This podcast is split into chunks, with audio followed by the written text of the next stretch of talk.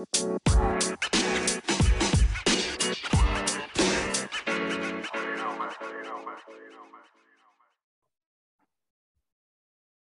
right. Welcome in to episode four of the Sam and Gabby's Fantasy Football Podcast.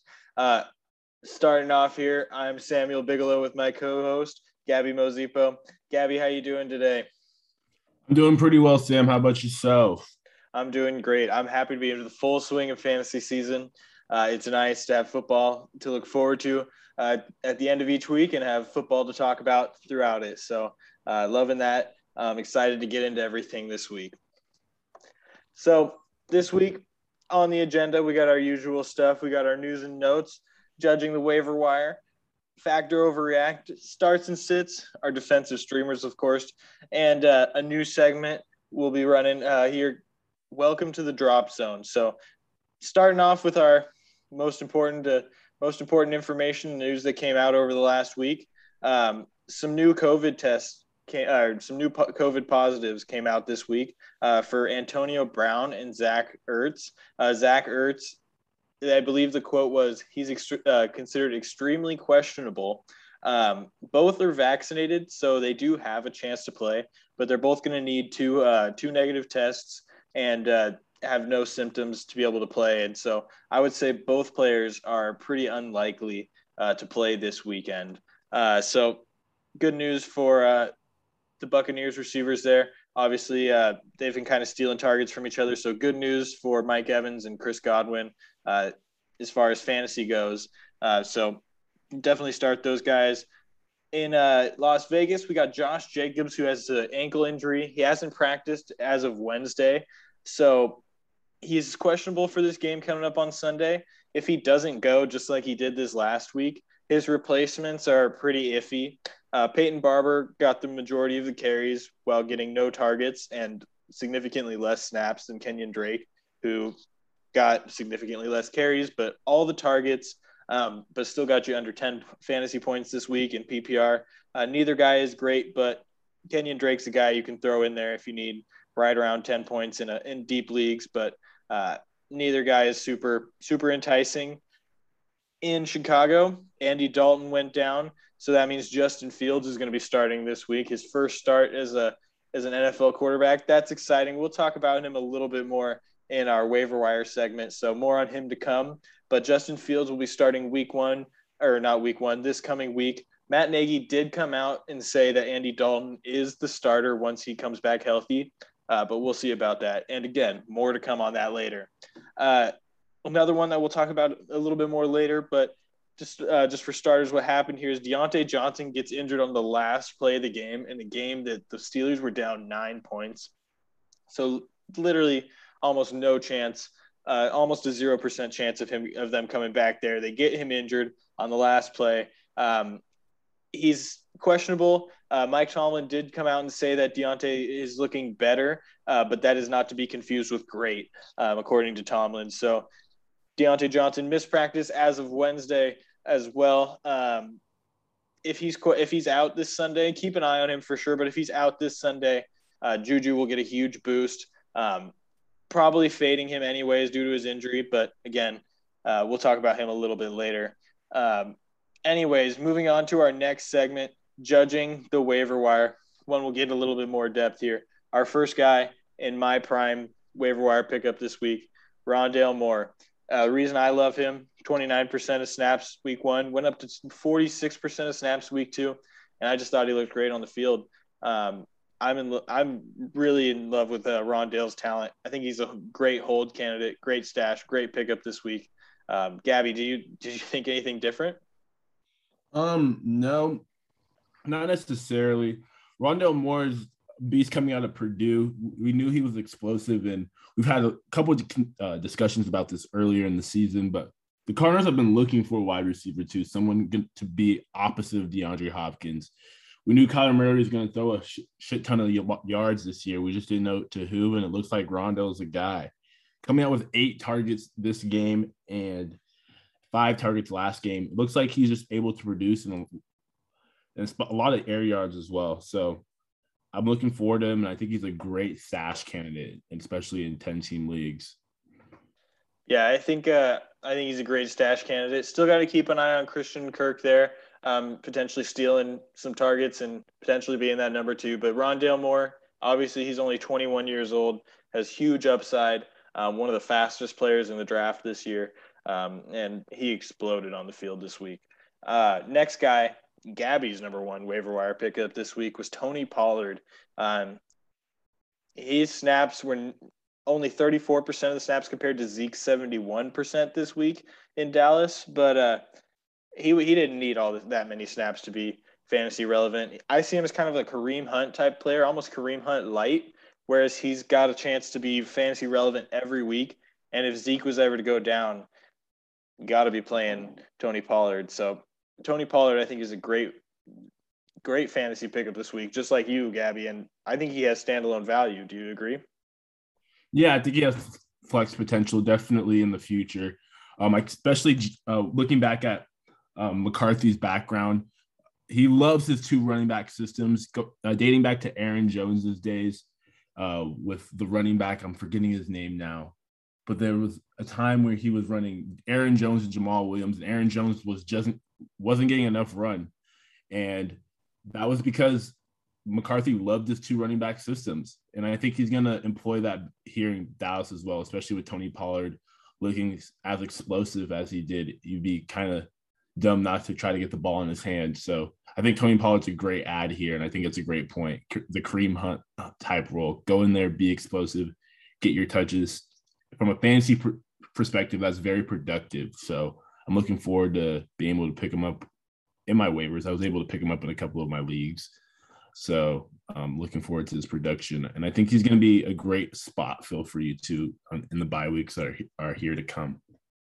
Agreed. And especially in matchups that are maybe a little tougher or maybe matchups that Dallas is going to have to pass a lot. I definitely think he'll be involved. He's been involved in the passing game a fair amount. I think it'll grow as time goes on. But in week one, he had four targets, week two, three targets.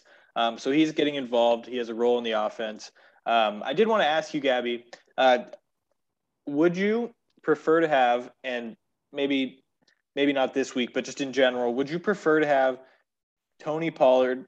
Uh, no, you know what? This week, would you rather have Tony Pollard, or would you rather have uh, a guy we talked about earlier in Kenyon Drake? If you had to make a spot start this week, mm, Tony Pollard is playing the. He's playing the Eagles, and Kenyon Drake is playing the the Miami. Dolphins. I'm probably going Drake in this uh, direction just because I don't know if Josh Jacobs is going to be 100%. And Tony Pollard, yes, he's going to be involved, but I still like Kenyon Drake's involvement in the passing game. And I know that he's going to get his five to six catches. And he might not be a big producer in the running game, but there's a chance he falls into the end zone. And I know that there's going to be a certain level of floor with Kenyon Drake. I see Kenyon Drake in the same same light I see James White and Nyheim Hines. I I, I don't know if I 100% agree with that. I think there that James White's floor is higher than Kenyon Drake's, and I think Nyheim Hines' ceiling is higher than both of those guys um, per on on a week to week basis. Uh, but this, as far as that question, who would I start next week? I think I would rather actually start Tony Pollard than Kenyon Drake. Um, I just think that they're gonna. It's gonna be kind of a more of a passing game this week against the Eagles, and I don't think the Eagles have a good enough defense to really slow down Dallas. Um, so I'm definitely. I think I would prefer to start Tony Pollard, but like you said, that baseline, if for you got to play your specific matchup, so that might be the right play for you. If you just need a few points to get you that baseline, uh, then I would agree Kenyon Drake. So make sure you're playing your specific matchup.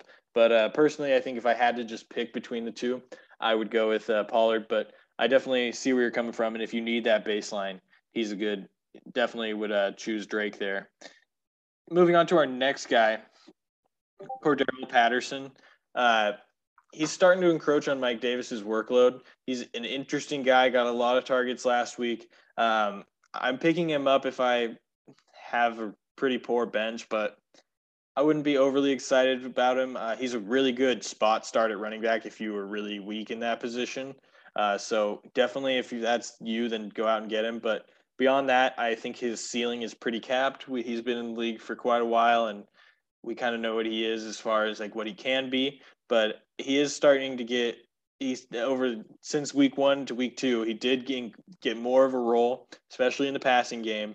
Um, Mike Davis still dominated on the ground and also pretty significant workload in the passing game. So he's still clearly the number number one, but Cordarrelle Patterson is getting in a role in the offense, and he's definitely worthy of a pickup.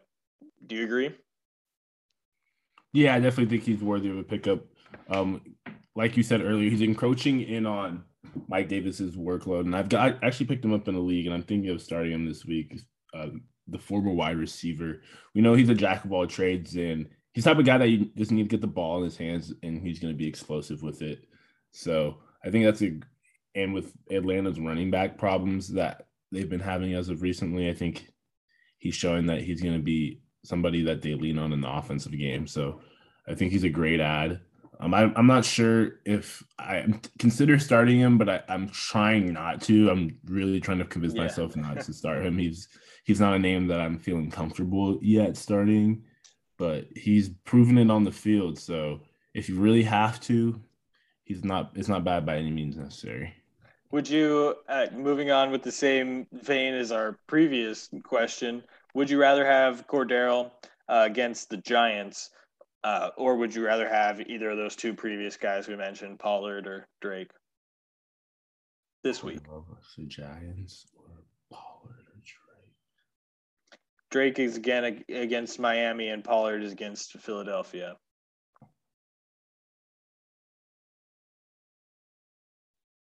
I think in that instance, I'm think I'm leaning. I think I'm leaning uh the Cordarrelle Patterson just just because of the passing game. I think the Giants are going to go to go up on a lead, and I think there's a chance that Cordarrelle Patterson sees uh, quite a bit of work. But I'm not really liking my running back options if those are my three options. I'm really hoping that somebody that maybe I have I got the waiver wire pickup and I was able to pick up somebody like Elijah Mitchell or Ty'Son Williams or maybe even somebody a little worse like a James White. I think those are all better options in that instance.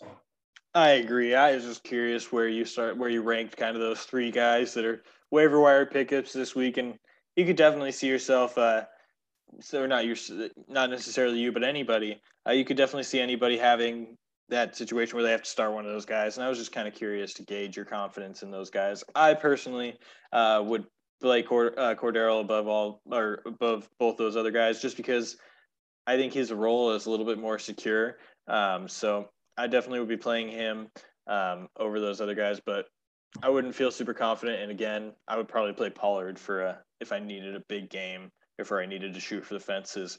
Um, speaking of big games, though, guy who's had two big games back to back that I did not expect going into the season, KJ Osborn. Gabby, how are we feeling about KJ Osborn? He's been really impressive this year. Yeah, he has, and Kirk Cousins has been looking for him a lot. Um, yeah, he has uh, nine targets week one, six in week two. So yeah, quite a bit. Yeah, and with the injury to Irv Smith, they've been going to a lot of three wide receiver sets, and that allows and they've been using KJ Osborn a lot. And you we don't see a lot. There's not a lot of big target share in Minnesota. It's Justin Jefferson, Adam Thielen, dump off Dalvin Cook. But there was a couple. There's like a thousand yards left over, and it looks like KJ Osborn is gonna get at least 800 of them. Yeah, it does um, look that way right now. So I think he's a great add right now. I I was able to pick him up and I I'm not really I'm not really sad about it. I think he's going to be a great stash. If there's going to be an injury to Adam Thielen or Justin Jefferson, he's an automatic top 30 wide receiver, I think, given the how the target shares look up in Minnesota right now. So I think he's a great add, especially in week three. Yeah, no, I I definitely see him similarly to honest, honestly a little bit of a Rondale Moore light um, just in the sense that he doesn't have a clear path to getting this many targets on a week to week basis. But so far, he has been able to 14 uh, points week one, 20 points week two. Um, he honestly the only problem I have with him is just that he doesn't it doesn't make sense that he's doing so good. It just it doesn't make sense. Minnesota has always had two relevant pass catchers and Dalvin Cook. Um, it's been that way for a few years now, and so where where did this guy come from? Um, like you said, though, there's that hole in that offense, and I am just a little surprised that it's being filled by one guy. Um, so it is great to see a second year wide receiver breaking out. That's always interesting for fantasy. A second year player who's breaking out like this. Is it for real? Uh, we'll see. I'm definitely picking him up and stashing him though if he's on my waiver wire and I don't have any more interesting options. Um, moving on to our next guy, Michael Carter.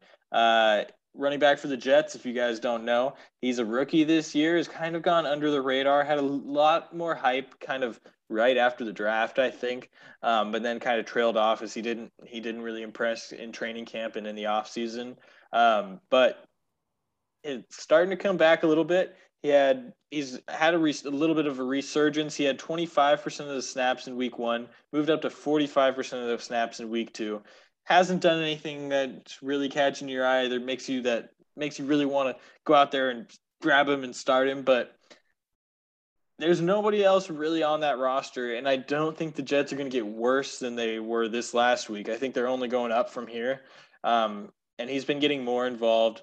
And I think he clearly has more of a ceiling than their other running backs on their roster, Tevin Coleman and Ty, Ty Johnson. So I think the path to him being an RB1 for a team is clear.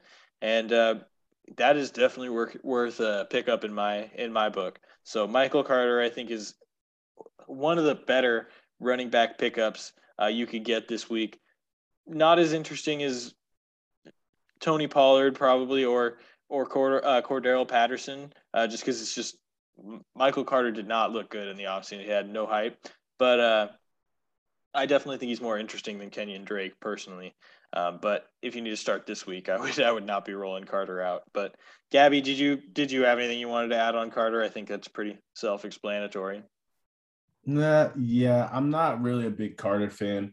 Um, Robert Saleh is from this Kyle Shanahan tree, so we know what we know about San Francisco is that they use a lot of running back by committees. So I think Tevin Coleman and Ty Johnson's are still a factor, and it's the Jets, so they're gonna have to be throwing the ball a lot. Mike Carter will be there, but I, I just don't know.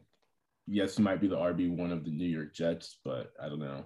I'm not rushing to get the RB one of the New York Jets by any means necessary. Totally fair. I just think he's an interesting grab and stash guy. Uh, for the record, fairly involved in the passing game. Three recept or three targets this last week. Um, again, with only 45% of the snaps. So interesting, not super involved, but an interesting guy to at least kind of keep your eye on. Um, moving on to our last guy of the waiver, judging the waiver wire segment here, Justin Fields. We talked about him already. We've been high on him in previous episodes. I think we both think that if Justin Fields is on your waiver wire, this is the time to go get him. He's starting this week, as we mentioned previously. I personally don't think once he starts, he's giving the job back. Gabby, how do you see this situation in Chicago unfolding? I think he's, I think that's exactly right. I don't think he's giving the job back unless he he gets hurt or it's a complete shit show. And I don't think it's going to be a complete shit show. I think Matt Nagy's going to put him in the position to do really well. And I think his legs are going to give him a nice floor. I think they're going to give him a lot of option plays. We saw we saw it in the game that he just took over. I don't remember when exactly. I think it was in the second or third quarter that Andy Dalton went down. Yeah, but, I, I'm I'm one of those, I believe, as well. Yeah. But when that happened, Justin Fields ran the ball 10 times. So we're going to see at least, I think we're going to see another 10 rushing attempt game from him. And I think we're going to see a lot more easy plays, RPOs, p- passes that give him easy reads and make the game simple for him. Not have to, and he's gotten a week full of reps, so I think he's a great add. I'm actually starting him in the league uh, over the likes of Derek Carr. My quarterback situation isn't all that good, but I think Justin Fields is has the opportunity to become QB one given his legs, and I th- I think that's a quarterback that you definitely need to go grab on the waiver wire because after this week, he, he's not going to be easy to grab. you're taking. Uh, you'd rather start Derek Carr this week uh, against my, uh, or you'd rather start Justin Fields this week against Cleveland than Derek Carr against Miami. I think Cleveland hasn't proven to not be. They've had a terrible pass defense this we, year, as we've seen. We thought Cleveland was going to be a lot better. Houston and Tyrod Taylor were able to move the ball, and the only time Cleveland only won that game when, as soon as Tyrod Taylor left. And I love Tyrod Taylor, but it's, it's still Tyrod Taylor. So, and the I, Houston Texans. So I think they're going to be able to move the ball just fine. I, I, I think that they'll I think that Cleveland's going to be better than. Uh, I think they're going to pick it up a little bit this week. I think it's going to be kind of a get right week. Um, I think Justin Fields is going to be not that not good enough in his first NFL start to really to be that re- fantasy relevant. Don't think it's crazy though. I think uh, Cleveland does have a terrible pass defense and is a prime matchup for quarterbacks this this season. They have been terrible against both the Chiefs and the Texans. So basically the worst and best uh, passing offenses this year. They've been terrible against both. So unless they do something different fast, uh, yeah, Cleveland is going to be a guy, a team that you're going to want to start your quarterbacks against. But one I'm, thing to one thing to note on your get right week point, um, I think uh, the Cleveland Browns. I think the get right week should have been last this week versus Houston. They had just lost to Kansas City, and yes, they beat the Texans, but it wasn't all that close. Like, I mean, it was close. Sorry, mistaking me. Houston made that a game, and it was way too close of a game for my the liking of the uh, the Houston Texans. And if the Cleveland Browns are that going to be that good of a team, they should be mollywopping the Texans. And the defense was supposed to be the strong suit with Myles Garrett and Jadeveon Clowney uh, joining the squad now, but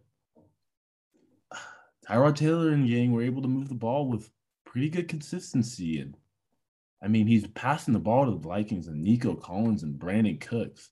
And you're not even that big of a Brandin Cooks fan. So, I mean, what does that say about the Cleveland Browns defense overall? I think Justin Fields has a really good chance to have good numbers, especially with Matt Nagy at the helm and um, not take, uh, not leave the job for Andy Dalton to take and get into that QB one discussion. Um, along with their the likes of Derek Carr and company. I mean, I'm just on the side that those were kind of that's kind of a fluke, um, just a system choice personally for the Browns. I think that they've been exposed twice with the choice of how they've played um, against. I think they probably brushed it off against the Chiefs. Can't brush it off against the the Texans. The Texans are bad. You're right. They're a terrible, terrible team terrible pass offense. Uh, the Browns were bad. If you're going based off just the last two weeks, then yeah, then you're definitely 100% going to want to start Justin Fields. I just think that the Browns have too much talent to not figure it out. And I think if they're going to figure it out at any point this season, it's going to have to be now. Um, so I I do think they're going to get it figured out, and that's just kind of a personal feeling based off the amount of talent they have, not based off really any of how they've played this season, regard other than that I feel like a lot of their problems have been scheme based and not necessarily talent based. Um, so I think that's a good sign. I think they just have to change it up. Don't necessarily know if they will, but Justin Fields, he was in for 65% of the game last week. And I know he didn't get to have the starters reps or get the game plan or anything like that. So he should be better. But he was only six for 13 on 60% of his, uh, on 65% of the offensive snaps. So he's not like he's a world beater in the passing game. I personally had problems with him coming out uh, based on his passing game. I just think he's not necessarily the most talented passer. Um, he has the definitely has the ability to grow um, and get better and become an elite NFL quarterback. I just didn't see that coming out, um, and so I don't know if I don't think he has that already. Uh, he has looked good so far, um, but I'm just not super high on him coming out and instantly lighting it up. I'm gonna ha- make him prove it. I don't think he's the worst start though, but I think Derek Carr over these last couple weeks has earned um, earned definitely more respect than than that. I definitely think he's worthy of a start over Justin Fields, and I have Justin Fields fairly low and wouldn't be starting him unless I was in a a deep league. So, Uh, we do have a little bit of different opinions, but I think overall we agree that Justin Fields is a guy you want to pick up, you want to have on your roster, and will be good going forward. He he definitely has fantasy MVP potential, in my opinion. Definitely. Um, that does it for all of our waiver wire pickups that we wanted to talk about this week. Uh, moving on to our next segment, a new segment we're going to premiere today. Welcome to the Drop Zone, led by Gabby. Gabby, take it away. Welcome to the Drop Zone. Um, I'm going to say uh, after a couple of weeks here, I know this, this is going to be a tough decision. Put a lot of time into your drafts, a lot of time into the pre-draft strategies, a lot of mock drafts. But I'm going to have a couple names for you guys here, and it's time to let go. Time to move on to that new boot. There's a nice, but I love him. Little, you love him. there's somebody out there, a new one, an Elijah Mitchell. Just like Jamaal Williams, just like Jamaal Williams was saying, you know, he didn't want to leave, but Detroit's his new home. Detroit's yeah, treating you don't want to let go, but they're just not producing. They just and you, you never know what you might find. Never know. What never you know what find. you might find. I think it's some of these names you might be, um, I might be questionable, but I think if you are in a in the league and there's names, I'm going to give you guys a couple of names as well that are, if they're out there, I think it's time to drop and move on. First name is Trey Lance. I was I was high on him this week, but I think now now that we're seeing more names available, I think he's now an easy drop candidate. Well, well, well. If you really can't find a reason, I think he, you can keep him, but I think you I think you there are better players out there. All the players we named are more rosterable than him today. So I think he's an easy drop. Gesicki, Gesicki needs to go. Um, bad performances, tight uh, quarterback's going to be out or is hurt, and there are better tight ends out there. So Tua, when he's in, doesn't look for him at all. doesn't look for him. This one is questionable, but I think with Justin Fields going to become a new starter, and we have another quarterback, I think, and his performance, I, I think, I think it's time to say goodbye to Tannehill. Ooh, you want to? You're just saying goodbye to Tannehill now? Give me your points. Give me your give me your reasons. There's enough quarterbacks that have bumped him out of the tier. I think we've seen the thing with Tannehill that made him so appealing as the back end quarterback was Ju- uh, Julio Jones was going to be there. What is he going to look like with another Julio Jones next to them? He's there's a potential he could be spectacular. All right, we know he's not going to be spectacular. So now, what is he? He's an okay quarterback. He's yeah. what you got from you. He's what you got last year. That's what you're hoping for now. Okay. Well, okay. Last year, I think, uh, I think, I think you might be under underappreciating how good he was last year. Last year, he was. I think is part of the reason people were so hyped on him because his draft value was so low and he way overperformed. He only had, I'm looking at it, two, three, two or three bust weeks. I mean, there was a couple weeks where he only got you like 15. So I guess three weeks, uh, three weeks where he was bust weeks. But other than that, he always scored 20 or more. Um, and he was he was quite good, even though they didn't have Julio Jones. There was it looked like he was going to be nothing but up from here with Julio on the roster. I mean, how could you not be better with Julio? Um, well, Tannehill wasn't better, so it hasn't been better so far. Um, so that's been really disappointing. I will say though that last week they did call back that touchdown that was a touchdown. I don't know. We've probably all seen the pictures on the internet now of Julio Jones in the end zone. Should have been a touchdown. He was robbed um, Ryan Tannehill was robbed. So Ryan Tannehill shouldn't have been as bad as he ended up being this week. Um, but even if he even if he had been, even if they called out a touchdown, he's still not look. He's still not a top quarterback this week. So yeah. I don't I don't believe in overholding too many quarterbacks. So I think he's a fair drop candidate. I'm not rushing out to drop him. I'm not as I think it is questionable, a questionable drop, but yeah, I don't think you need to be holding on to him if if most of the guys that we've talked about today are available. Yeah, I mean, he was QB eight last year, and now he's being drafted as QB eight. And when people like Derek Carr, who I've talked about earlier, Daniel Jones, Justin Fields are be are becoming real start people that you can consider starting in your lineup. Hell, even fucking Kirk Cousins. Like these are guys that I would just rather have on my team than Ryan Tannehill right now. And if I'm hoping now that Ryan Tannehill brings back QB eight value, no, I don't fucking want that on my team. I I don't. I he could go when guys are like Justin Fields are on there out there. He I'd I'd much rather have him.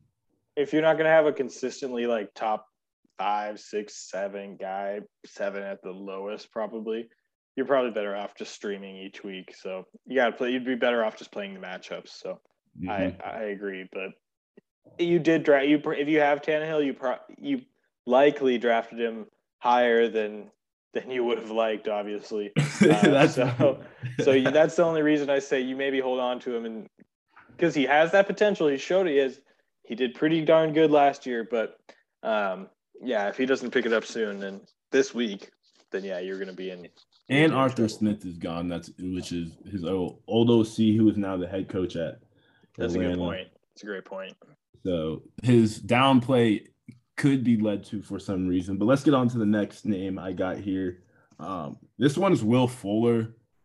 Uh, I'm a big Will Fuller guy. Big Will Fuller guy. I loved him in Houston. I think him and Deshaun Watson were magical. I don't know why Houston. I guess they were rebuilding and they didn't think Deshaun was going to stay, but he's I've, what? Yeah, I think you're. I think you might be a week or two late on this, to be honest. Uh, Will really? Fuller was barely rosterable, I think, going into the season for me. I I'm not super low on Will Fuller's talent. Um, I'm low on his durability, but I am super low on. I have been super low on Tua. Um, didn't believe that Tua was going to be looking for him deep. He was the kind of guy you you worth the shot, worth the, just a flyer to have on your roster going into the season. But I honestly got to say, I think after the week one, he proved that he's droppable. And I think you're definitely right now. He's not worth a roster spot, in my opinion. I think there's so many more players with so much higher upside than Will Fuller, personally. Yeah, it's tough, but. Yeah, bye bye, bye bye, Will Fuller. bye bye, Will Fuller. Next one. This one might be controversial, but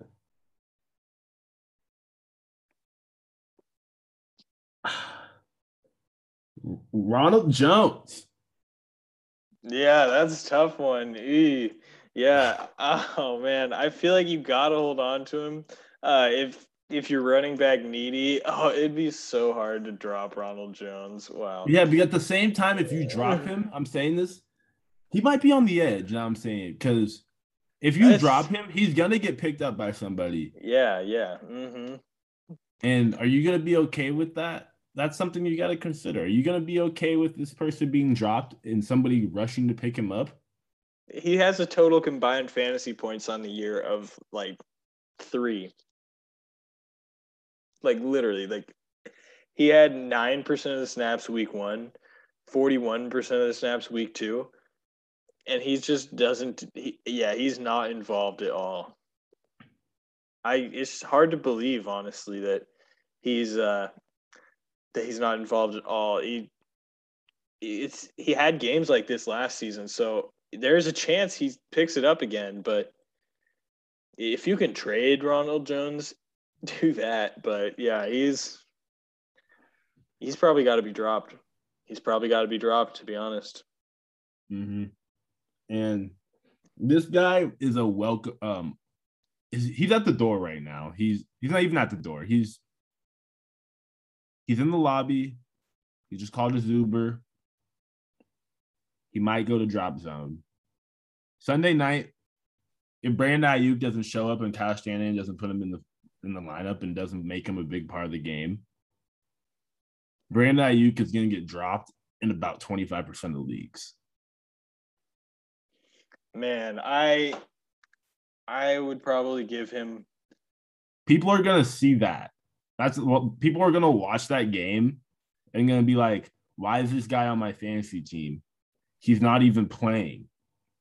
And he's gonna get dropped. He is gonna be dropped. The question is, should he be dropped? And I think so. I think by week three, if he's not in the game, you can't justify holding him. Like, what is your justification? Eventually, he'll be in. That he was oh. a first round wide receiver who showed a lot of talent last year. Yeah, but why isn't he in? At the, at the end of the no, day, I have no, I have no idea. I have, I have no idea. I don't think anybody does. Obviously. Yeah, by week three, where now, now it's like, all right, he's already been on your team for three weeks, and he hasn't played. But you drafted him so high. I just feel like you can't be cutting him. Just like, I mean, he. You're, after I feel like draft value's out the window now. I do. I think it's it's so hard to just give up on him though. And if he, if in week four he breaks uh, breaks out, you're gonna you're gonna be so mad. I, you'd have to have somebody that I that is really interesting for me, uh, to drop him. I think next week. But next week, if he doesn't perform, if he comes out and does the same thing, then he's That's for sure. saying. I don't think this for week. sure I'm drop a bull. Yeah. I'm saying next week if he comes out, gives me two targets for one catch and six yards on Sunday Night Football, he's getting dropped. You, Yeah. there's no what I would like to hear your justification for keeping him out if you saw him do that again. It just would be it would solely be just the draft capital I paid and that his path is so clear to be to being a real fantasy asset and just the weirdness of Kyle Shanahan in general with his running backs. Um, it makes me think that there's a chance that Brandon Aiyuk could still break out. And I, again, would drop him if I'm finding somebody super interesting. For example, next week, if he does this again and I'm looking at a Rondale Moore like player, I'm picking up the Rondale Moore like player uh, for Brandon Aiyuk, but I'm not doing it for KJ Patter or KJ Osborn, Cordarrelle Patterson, or like I don't know Michael Carter. I'm not doing it for that. But if I if there's somebody that is like super interesting, then yeah, I will I would drop Brandon Aiyuk after that. But man, and I would probably be making honestly if he doesn't pop off in week three, I honestly would probably be making the wrong decision. I just I just can't from what he's done in the past. It's so hard to let him go. I'm willing to ride it out a little while. I'm willing to take that risk. Um, just just on the the because we have seen it happen. It can happen. We and we just don't know why. So I'm willing to I would probably be willing to take that risk, but it is it's a hard decision and I guess we'll have to cross that bridge next week, see how he does. I'm willing to trade that man for anything. Oh, agreed. Yeah, if you sent me a trade offer right now, I would. Yeah, it would not be it. It would not take a lot. uh, but yeah, that's that's it for welcome to the drop zone. Um, those guys, first five guys, I think are easily to be dropped. Uh, Trey Lance, Jaceki, Tannehill, Will Fuller, Ronald Jones, and Brandon Aiyuk. Um, is Uber's on the way. Uh, let's just see if you hop in it or not. do you think uh, if you had to just take a guess, do you think do you think he's going to do anything next week? Just just if you had to take a guess. I think so. I think the injuries. Well, It's so hard. He has done I, nothing. I, uh, He's done. I don't actually. I I don't think so. I think well, yeah, I don't think so. I think Jaire Alexander is going to be a force in the passing game, and I think it's going to probably going to be a Kittle game if anybody's going to do anything in the passing game. And I just don't. I think earning snaps like it's a significant amount of snaps to go from like the amount he's going to now to being the guy we drafted him to be. Like there's like multiple steps in the process there. I don't think it's a one week thing. I think there I think for him to return the value of what I drafted him for, for example, it's gonna take three weeks. And now then we're sitting there at week what five? Like I don't think it's a it's I don't think it's a one I don't think next week he's coming out with an eight for one thirty and two touchdowns rate, for example, or eight for even eight for sixty. Like I don't think that's in the cards for him. No, I agree. Yeah, but I, I see, and the create the most frustrating and confusing part about him is that he's got the last two games he's gotten less snaps than he did in any game he played last year. So it's just all just confusing. But I do think he'll be better this week. Just a feeling, um, but I have no real reason probably to believe that other than just blind hope that he's better. Just I need him to be in some of my leagues. So yeah, I don't know what the situation there is, and we'll have to see. But I'm really hoping that he picks it up. But moving on from that uh, that segment, excuse me. Wow. Uh, moving on to my favorite of our segments, the factor overreact segment. Talking more 49ers. You already mentioned him, but factor overreact. You should be selling George Kittle, Gabby. Uh, that's an overreaction. He's going to sell low right now. He's been having two bad performances. Um, I think this again, like I said earlier, I think it's his get right game versus Green Bay. There's not a lot of linebackers, safeties can cover him. Like Green Bay's gonna try to sell out to guard the run because San Francisco has crushed them in the run game. I also think I also really like Elijah Mitchell in this game for that reason. If he's a go, I like any San Francisco running back. But there's a lot yeah, of think, them, so yeah, I think George Kittle is still the a tight end that you want. Um, I think there's now six six tight ends, and George Kittle is still one of them. I don't think you should be selling him. I think you should be buying him. Actually, I think this is a great time to go out and get him in a league if you don't have Hockenson or Kelce or Waller. I completely agree. I I think it's overreact as well. I think you summed it up great, and I just would say his talent is too too great. I think to continue like this. I just think he's an excellent tight end. So I think he's going to pick it up, and you should not be selling Waller or Kittle, excuse me. Um, continuing on with the tight end talk, factor overreact. The big three tight ends is now expanded to a big four to include TJ Hockenson. Factor overreact. It's a fact. TJ Hockenson's gonna finish better than Kittle. Um, he's the only target in Detroit, so I think he proved that on Monday night. He's a force. That touchdown was a nice route, nice catch. So and he he's got the draft capital. TJ Hockenson coming out was one of the better tight ends. I mean, Kyle Pitts came out last year, but he was one of the better tight ends in the last five years or so. So, and Detroit's gonna use him, and since they have nobody else, he's their best offensive weapon. So, I think he's definitely gonna be uh, one of the big four. And I think if you drafted him, you probably got him at a very good price. I think at a fair price but it's looking like that's even gonna be better than um, expected. Yeah, I I completely agree. I think uh, T.J. Hockenson could low key be a part of some league winning teams. Um, he's just a great value this year if you were able to get him. Um, I definitely think he's a part of that group. He's gotten 11 targets and then nine targets so far in his two games. And this week, I think he's just going to continue it.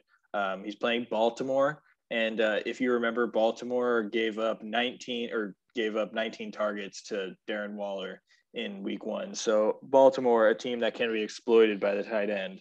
Um, I expect TJ Hockenson to continue his role and uh, just keep being great. I think he's awesome. Um, moving on to our third and final factor overreact question. Factor overreact. Clyde Edwards Helaire is a bench until further notice. I think that's a overreact slightly. He's moved into flex territory for me. Um, I'm starting guys such as Ty'Son Williams and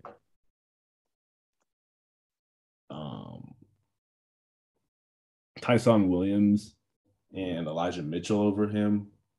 But ah, well, now I'm talking about it, I think He's hard. He's he's he's scary. He's playing the Chargers too, but they don't pass the ball to him. It's like below ten percent is the target share for running backs. He didn't get a single target last week, and he got sixty-five percent of. And he's bad. Well, I don't want to say that, but like it looks like he he just doesn't look good. Honestly, I I the reason that they got him is because he is good at a few things. He is very good at a few things. He's good at pass blocking. He's good at protecting the ball, and he's a solid runner.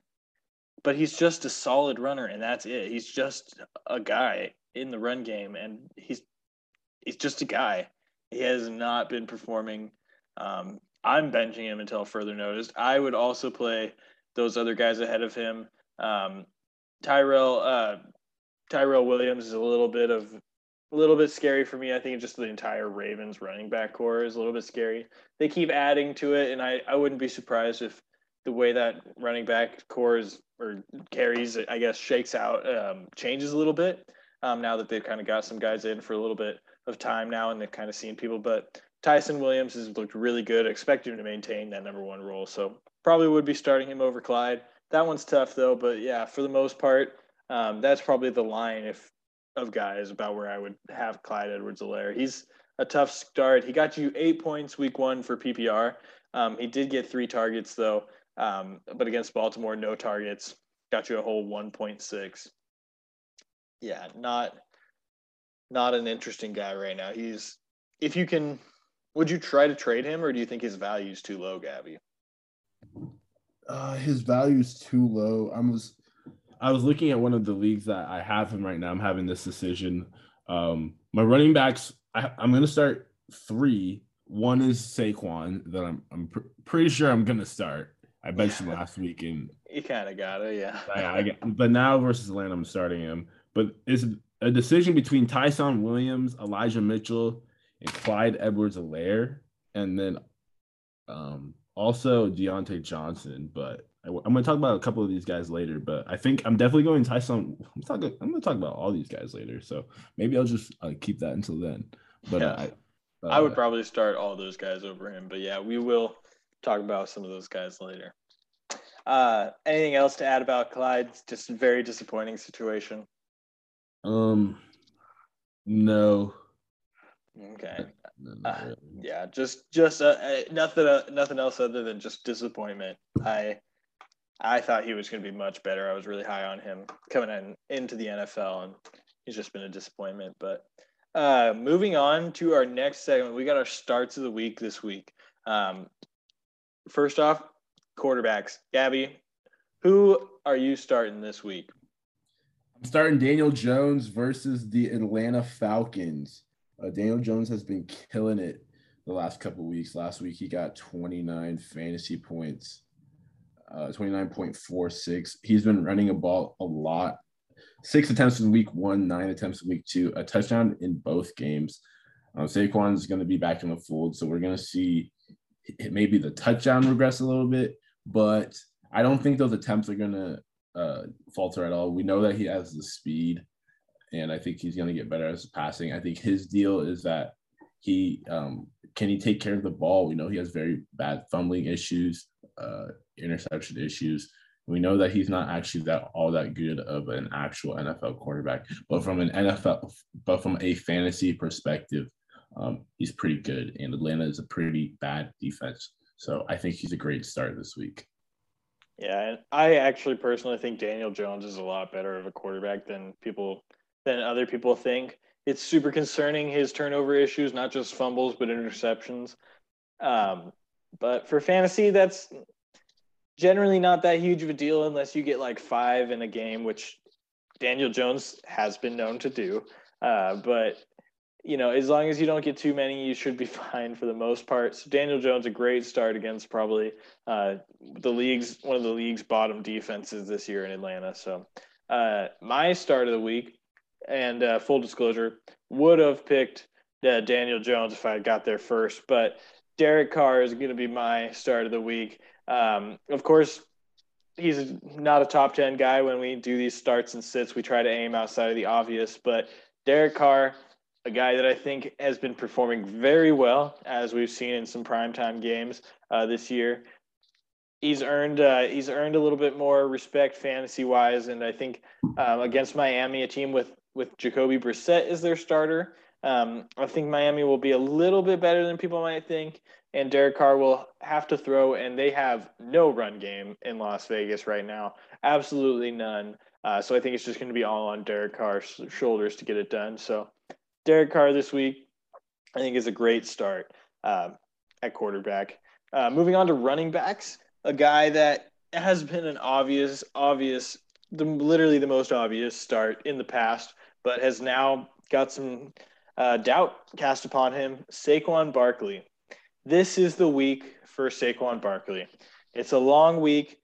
He's had time to rest. They played on Thursday night. Uh, on Thursday night, excuse me. So he's had more time than he's had um, for a while to get right, get ready. Um, he wasn't fully sure if he'd even play Week One, so he I think he just needed some time. This should be a resurgence game for Saquon Barkley. As we just mentioned with uh, Daniel Jones, Atlanta is one of the worst defenses in the NFL.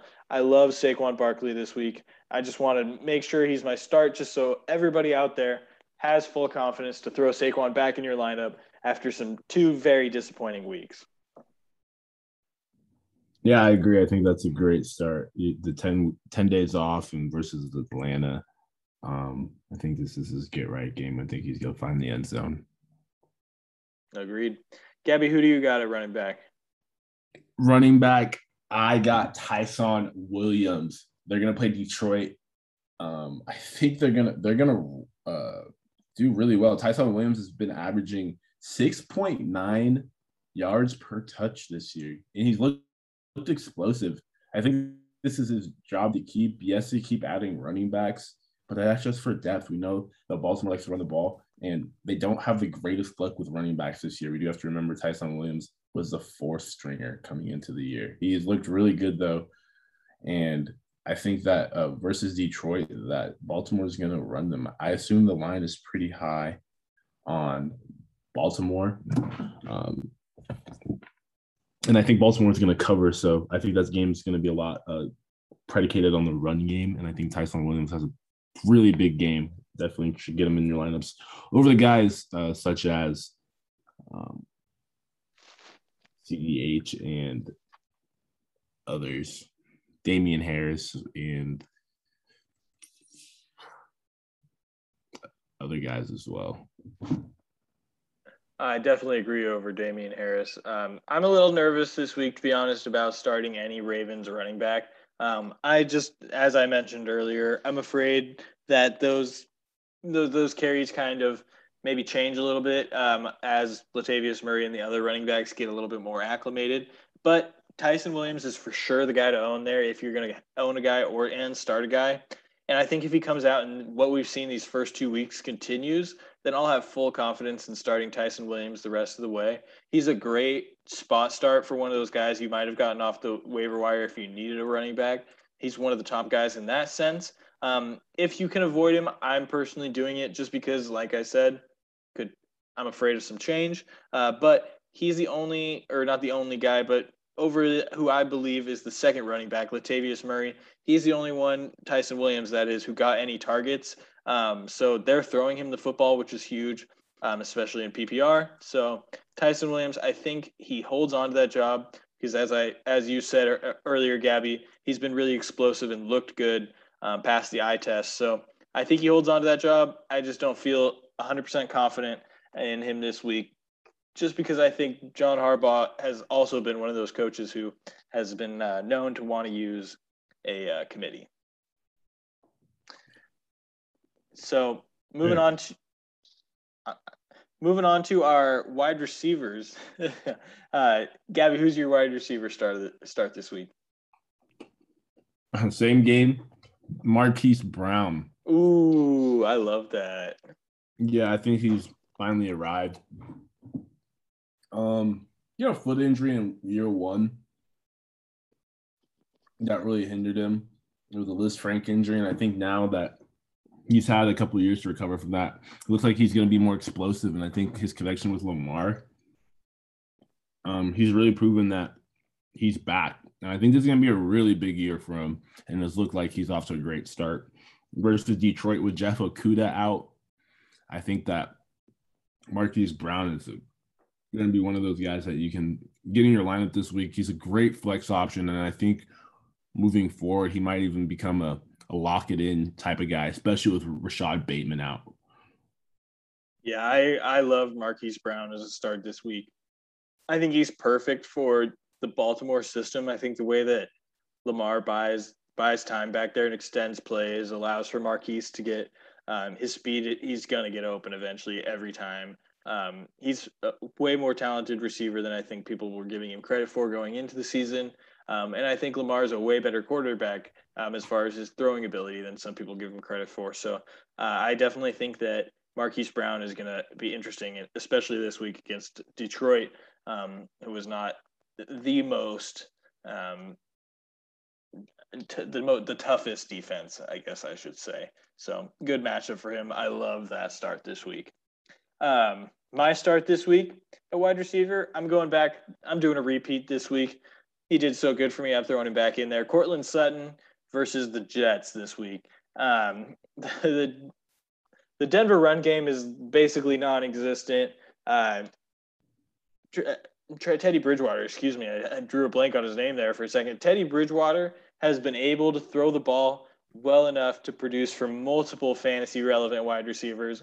Courtland Sutton had a tough game week one. I even saw in some leagues him get dropped, but if that's the case in your league, you need to have Courtland Sutton. Uh, Courtland Sutton is one of the better receivers in the league, in my opinion. He proved it a couple years ago. Then, of course, last year he go, gets an injury and is out for the whole season. I think it was just a matter of is he back already, or is it going to take a little bit more time for him to be fully healthy? Sometimes coming off a big injury the next year, he's not going to be as great. Last week made me forget all of those concerns. Courtland Sutton is back. Courtland Sutton is a good good receiver for fantasy to own. Um, and I'm telling you, you should start him again and be very happy that you were lucky enough to have him. I agree with that one, especially with Jerry Jeudy. I think he's proven again that he's that Pro Bowl caliber wide receiver that doesn't need excellent quarterback play to be a fancy superstar. Yeah, and yeah, again against the Jets, so a defense that is not is not scary at all. So, all right, moving on to tight ends. My tight tight end started this week: Dallas Goedert versus Dallas. Um, double Dallas there. Ertz, as we mentioned previously in the podcast, he is likely to be out with a co- with after testing positive for COVID. Um, so if if Dallas Goedert is the is the one tight end going into that that game, um, against Dallas. I said earlier, I think it's going to be a shootout. I'm I'd love to have a player in that game, especially a guy as talented as Goedert, whose problems really have only been that he's been sharing time with Ertz. So Dallas Goedert, I think, especially if or really uh, even if Ertz is there, but especially if Ertz is out, I think is a great start this week. Definitely, in my opinion, a top ten tight end. Yeah, for sure. I think I think Goedert especially is going to be a force this year. Um, Hurts apparently has a problem. I haven't been watching a lot of Eagles games, but apparently has a problem only throwing to the right side of the field. Um, Eagles a lot in game one uh, did a lot of things moving him to the right side. So, and it seems like when he, he throws to the left, he's having a little bit of trouble. So that's something to keep an eye out for. But I think uh, my start of the week when it comes to tight end is um Austin Hooper for the uh, Cleveland Browns. He is gonna. I think he's gonna be really good this week. Jarvis Landry's out. OBJ is coming back this week. We hope, but this is gonna be his first game back in a, about a year, coming off of that ACL injury.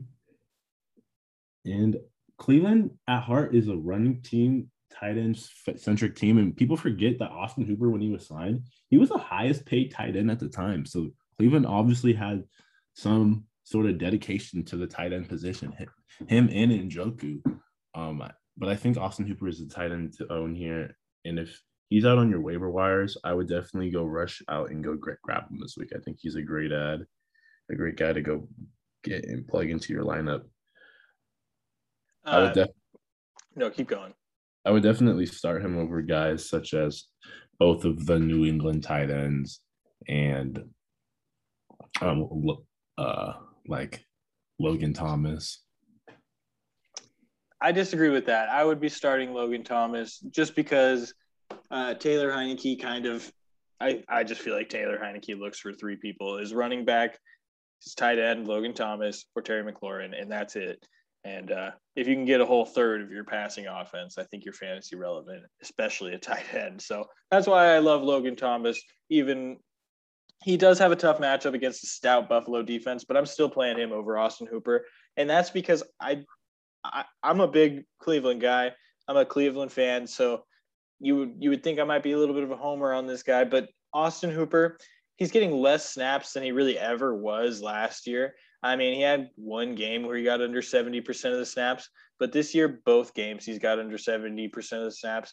Last year, he only got four touchdowns the entire year. And the Browns have a lot of tight ends who are, I think, only getting better. They have a young guy, Harrison Bryant, who they're very high on. So there's only guys that are getting better. So I just think his role is probably only diminishing. Um, it is a great matchup this week, though. Chicago was pretty bad against tight ends last year. Um, and I, like you said, if there is any any week that Austin Hooper is going to be the number one tight end in this or uh, option in this offense, it's going to be this week.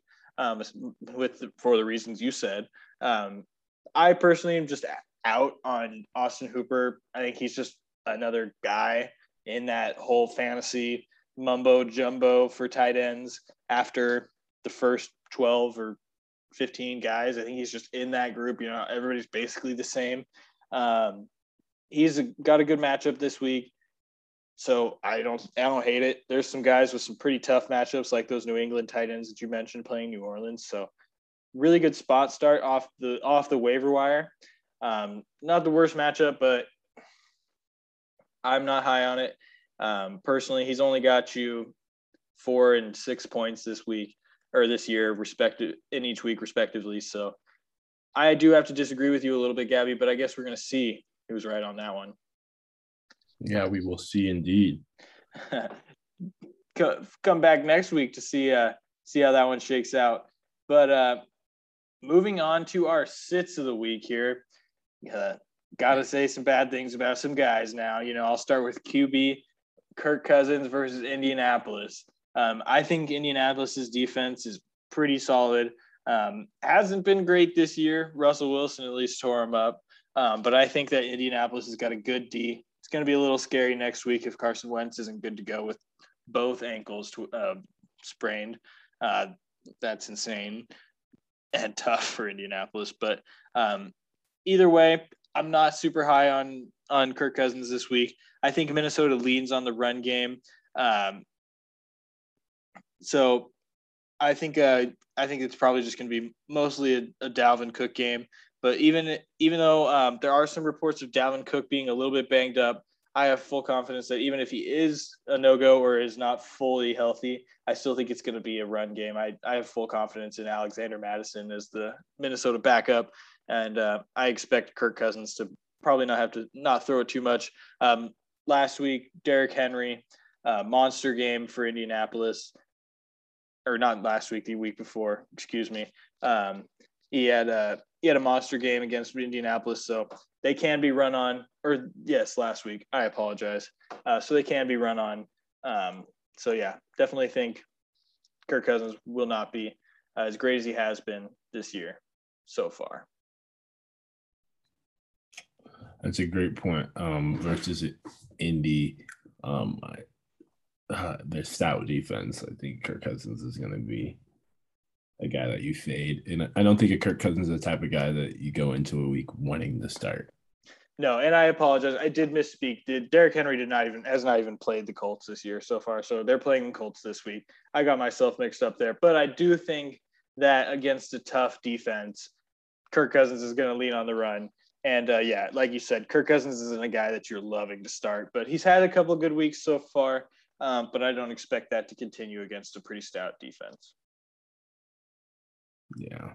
Well, my sit of the week, um, guy I alluded to earlier, Ryan Tannehill. Um, I, I, I, I don't think he should be on your roster. So I guess, I guess I might be a little bit of a problem.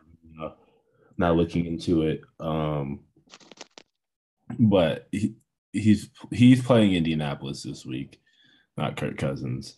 Yes, um, yes.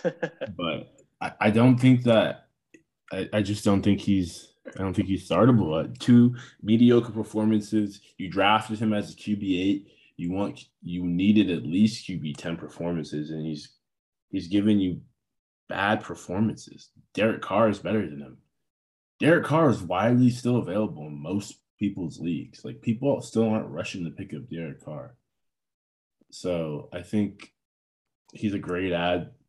I think Tannehill is a guy that you you should sit in two QB leagues. He should cut in one quarterback leagues. Um, two QB leagues. I guess um, I'm in a two QB eight man league, so uh, you should sit him in that, but definitely cut him in a 10 man league. Like, no reason to have him on your team right now. He needs to produce at least once, especially when there's guys such as Baker Mayfield out there. Like, Baker Mayfield could still could have similar performances to Ryan Tannehill. And I see them, I'm starting to see them in a little bit of the same light. So, those guys are definitely waiver wire streamer type quarterbacks. It's sad, but Tannehill was the type of guy. I guess the performance. I think he's definitely a week two type of uh, performance type of guy. Where I saw what I saw in two weeks, and I think the verdict's out. I think this is who he's going to be. I don't think there's going to be some magic turnaround that now all of a sudden he's going to throw for. He's going to have his week where he throws for three touchdowns, but I don't know if you're going to be able to really guess that as well. And I, I'm not. I'm not trying to ride a bunch of 16 to 18 point weeks. For my quarterbacks, I, I like personally me, I like to I like to win my league, so I need quarterbacks to score above well above 20 points. I know Sam likes to likes to finish in fifth, so he thinks 20 points is good for a quarterback, but um, for the record, that conversation was centered around a dynasty league that has a lot more quarterbacks rostered than should be rostered. and for the record, I would love my quarterbacks to be scoring over 20, but I think that uh, if you end up getting 18 a week or two, that's not too bad either. I think that's pretty solid floor. And for the record, Brian Tannehill gets about 18 points in this week if he gets that uh, Julio Jones touchdown that was – actually a touchdown that was not called for them for some reason. Um, if he gets that, that he's significantly better. But I agree, he is still potentially a drop candidate. I stand by everything I said earlier. He is uh, definitely not a start this week, but I definitely am not out on him for the rest of the season. And going back to my previous points about Kirk Cousins, I just wanted to clarify that I had mixed myself up there. Um, Kirk Cousins is playing Seattle, and uh, I think they'll lead on the run game because Seattle had poor run games again or poor rush defense against both Jonathan Taylor and Derrick Henry in their in weeks one and two, which is why I was talking. It was talking about the Colts and the Titans. So I apologize for the mix up there, but uh, wanted to clarify. Uh, continuing on though, running back sits of the week. Gabby, who's your running back sit this week? CEH versus the Chargers. Um, two bad performances, and a lot of this has to go with the fact that if you have CEH on your team, um, you didn't do all that well. So I think that you were able to pick up a lot of other people on the waiver wires that you should start be starting over him. Uh, the guys such as that we've alluded to multiple times earlier, Ty'Son Williams, Elijah Mitchell. I'd even start a guy over a guy such as Jamaal Williams over him this week. Um, I need to see it. I really do. Um, the path to success is just not there, and I, I, I don't, I don't see how the Chiefs are watching the film and watching the tape and saying we need to get the ball to this guy more. Like yeah, I would like to think that, but I just don't think that's an, a logical way of thinking if you watch if you've watched him play. So, I, yeah. I, I'm sitting in this week for sure. I think the thing about Clyde is just like, what is there to be excited about other than the Chiefs' offense? And they're only gonna they're only playing him for about sixty percent of the snaps, so they obviously believe there's someone else out in the, on their roster at least who can take a huge part of that load. And so if he's not going to get that full offense, I mean, what is there exciting about Clyde right now? Definitely got to be sitting him um, until further notice, as we talked about earlier. So uh, my running back sit this week, Damien Harris versus New Orleans. Uh, nothing much more than a, other than it's just a tough matchup. New Orleans has got a really good defense. Um, Damien Harris has been leaned on these first couple weeks, again in some what I would say less less tough matchups. uh, the Jets and uh, in Miami with without Tua um, for the Patriots. So Damien Harris has, I think, had the opportunity to be used more. I think the Patriots leaned a little bit more heavily on the run game than they'll be able to against New Orleans. Um, so I just think it's going to be a down game for Damien Harris, who, unless he gets a touchdown, is really only about a, a 10 point guy, anyways. He's not super involved in the pass game. We'll see if maybe this picks up with, a, as I said, a game that might be more of a passing type of game for New England. But uh, so far, he has not been super involved in the passing game and is really only a, a ball carrier for New England. In which, if he doesn't get that touchdown, like I think he won't happen against uh, New Orleans this week, uh, I don't think he's really valuable. So I'm sitting Damien Harris after he has looked fairly well, fairly good in these uh, first couple weeks. So sit for me there. Gabby, do you have anything to add on him?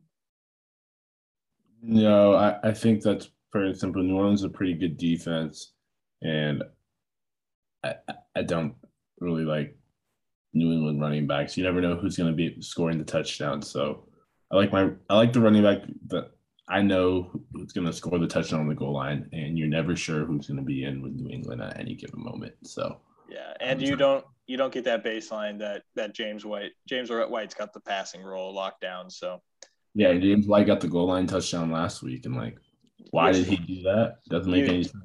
You'd think the exact opposite, exactly. So yeah, not in on that this week.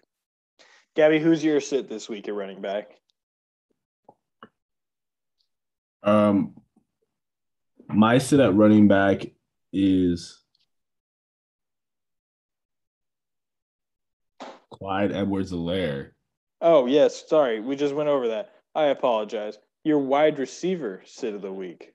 My wide receiver sit of the week is Diontae Johnson.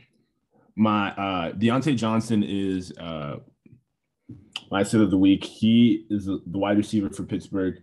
Um, a little bit banged up on the last play of the game, a little bit of an odd situation. Not sure why he was, like Sam alluded to earlier, why he was in um, with nine points down. But also, um, Big Ben was giving a lot of targets to Chase Claypool early in the game. And given their matchup this week uh, versus Cincinnati, I think he's going to get targeted a lot. And I think they're going to roll Cincinnati. I think it's going to be a running game. So given all those factors, um, I think he's a sit. Uh, I think Diontae Johnson's a sit as well, mostly due to just the health. Um, I think unless he comes out Thursday, if he comes out tomorrow, Thursday, and says he's healthy and is going to play, go full go, I'll probably be starting him. If he comes out any other day, Friday, eh. But any day after that, I'm for sure benching him. I just won't be confident that he is he's fully healthy. Um, and Pittsburgh has too many other good receivers for them to use a guy who's not fully healthy. Um, I just don't see them really forcing a ball to the, forcing a ball to a guy who's hurt. So, but yeah. the argument, I guess there would be an argument there that if he's out there, the assumption is that he they're going to use him to his full extent. And if Diontae Johnson's out there, Big Ben's going to give him ten plus targets. I mean, is that I don't I don't necessarily think that's the case. I think if he's out there and banged up and not in his full self, I don't think that's necessarily the case. Um, I, we've seen that before. We've seen it go both ways where we've been wrong. We thought a guy might have been banged up, and like you said, he was got his full target share. But we've also seen guys go out there who are not fully healthy and uh, and not produce. So for me, I think it just comes down to are you willing to take that risk? It probably comes down to a little bit of your matchup situation. If you think you can win without him, I'm definitely not starting him. Um, but if you're in a situation where you need a of a little bit of a bigger play, maybe you're looking for a 15 to 20 points, then yeah, you might have to because Diontae Johnson's that kind of guy. But if I can avoid it and win without him, I'm gonna I'm gonna do that. Hundred percent, hundred percent. Um, moving on to my sit of the week as wide receiver, Tyler Boyd versus Pittsburgh. Um, I've said earlier in the year in this podcast that I think that there's going to be an odd man out in that Cincinnati passing offense, and I think that's going to be Tyler Boyd. Tyler Boyd is a talented receiver, but I don't think he's as talented as Tee Higgins or Ja'Marr Chase. Um, and against a talented Pittsburgh defense, I really think that somebody's going to be not as productive as you hope. And I think this week it's going to be Tyler Boyd. Um, just think he's the odd man out against who I think is the best defense in the NFL in Pittsburgh. So I'm sitting Tyler Boyd for that reason this week, and for the fact that I don't think he's that safe of a start in general. Um, if there's going to be a week where you're taking the risk on him, um, it's not going to be this week for me. Uh, do you disagree with that at all, Gabby? Mm, I do, yeah, a little bit. I really like Cincinnati's t- uh, wide receivers. I think they're all fantasy viable, all three of them for different reasons. I think Tee Higgins gets this five to seven targets as the red zone threat. Ja'Marr Chase is the big, big over the top receiver, and Tyler Boyd's the slot guy. Like they have their significant roles. Nobody else is going to get much of the passing work. The dump off guy is Joe Mixon. Everybody has their role, and they're all going to get their targets. Nobody's going to cut into their own. I really like Tyler Boyd. Yes, Pittsburgh is going to be a tough defense, but I think Cincinnati is not going to be playing well. I think they're going to have to throw the ball a lot to catch up, and that's I think that's really good for the passing game. And I don't know if I'm necessarily going out of my way to start Tyler Boyd, but I just don't think this matchup is scaring me the way Pittsburgh usually does. Like Derek uh, Carr just shredded them.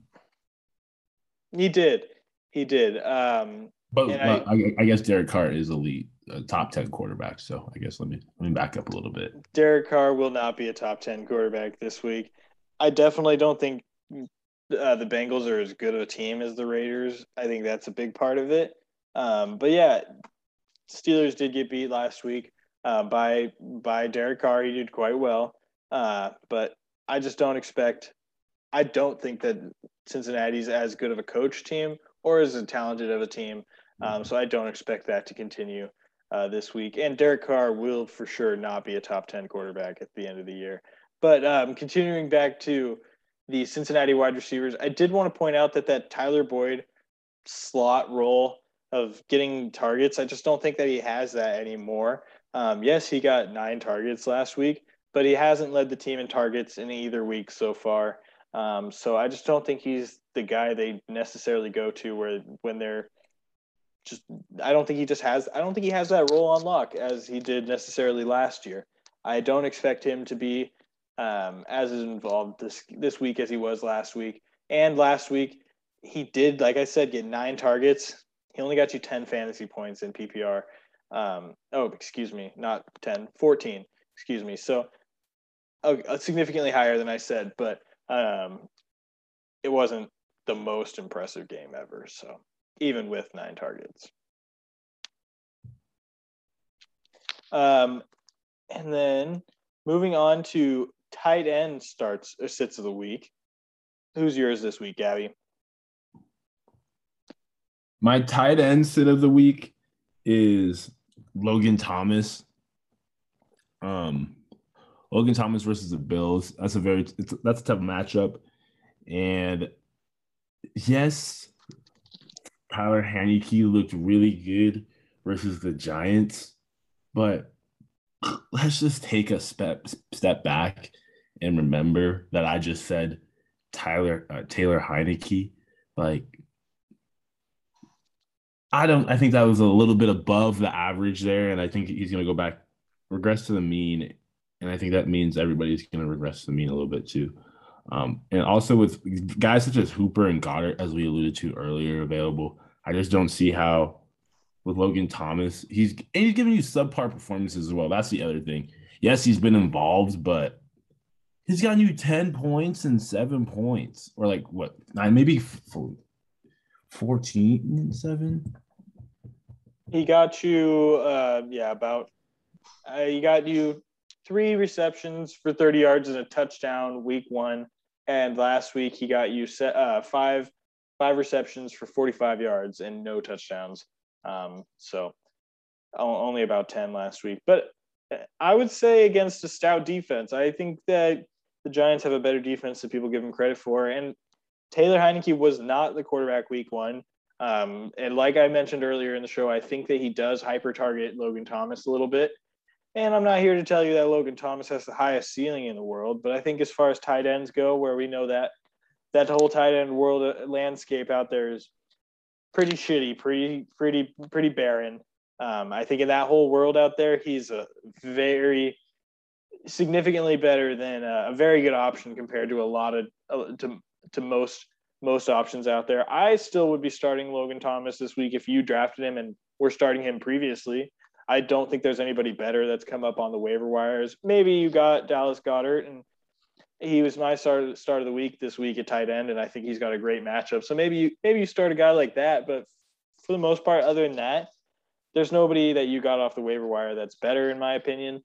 Logan Thomas got hyper targeted against a good defense. Now Buffalo's a better team and probably a better defense than New than the Giants. So not not a good matchup at all for Logan Thomas. So I totally understand trying to find a different option. But I don't think he's the worst start ever. You might be able to find a better option on the waiver wire, but I I don't think that that's a, a shoe in. I think you're likely to end up with nobody better than Logan Thomas. Um, so I think if you're in a good situation, yes, avoid him. But um, I think there might be some situations out there where people are kind of stuck, and I don't think he's the worst play. Um, moving on to my sit of the week, though, at tight end, Robert Tonyan, a guy that has not really been on the radar radar this year, um, but I'm afraid that people might be a little, little overexcited from his game last week. Um, I just want to point out that he does not even got 50% of the snaps in either week one or week two. In week one, he only got 49%, so just under. But week two, he only got 43% of the snaps. He only got four targets and then three targets. Um, so you're really just hoping for a touchdown. Um, he's playing San Francisco this week, who was number one against tight ends last year. So I'm just here to tell you, don't get excited about Robert Tonyan. He's still a sit, not even really worth worth a waiver wire pickup unless you're in a super deep league, in my opinion. Um, you know, there's always that chance that Aaron Rodgers goes and is the MVP again, um, and involves Robert Tonyan, but especially against San Francisco this week, I'm not I'm not even interested in really having Robert Tonyan on my roster. So uh, definitely sitting him this week but just want to make sure that's out there after a big week from Robert Tonyan. Yeah, very touchdown dependent last year. Um, I'm staying away from him usually in general because touchdowns are hard to hard to predict unless you're like Gronk or something. Yeah, I mean he was the tight end 12 in PPR last year, which is really the only reason I bring him up is because he did he wasn't bad last year. He was usable, and uh, after a big week, I just want to make sure that people aren't getting overly excited. So Robert Tonyan, don't don't even worry about it for now, but maybe keep an eye on him. Uh, but that'll con- conclude our starts and sits for this week. Uh, moving on to my personal favorite little segment here, we got defensive streamers.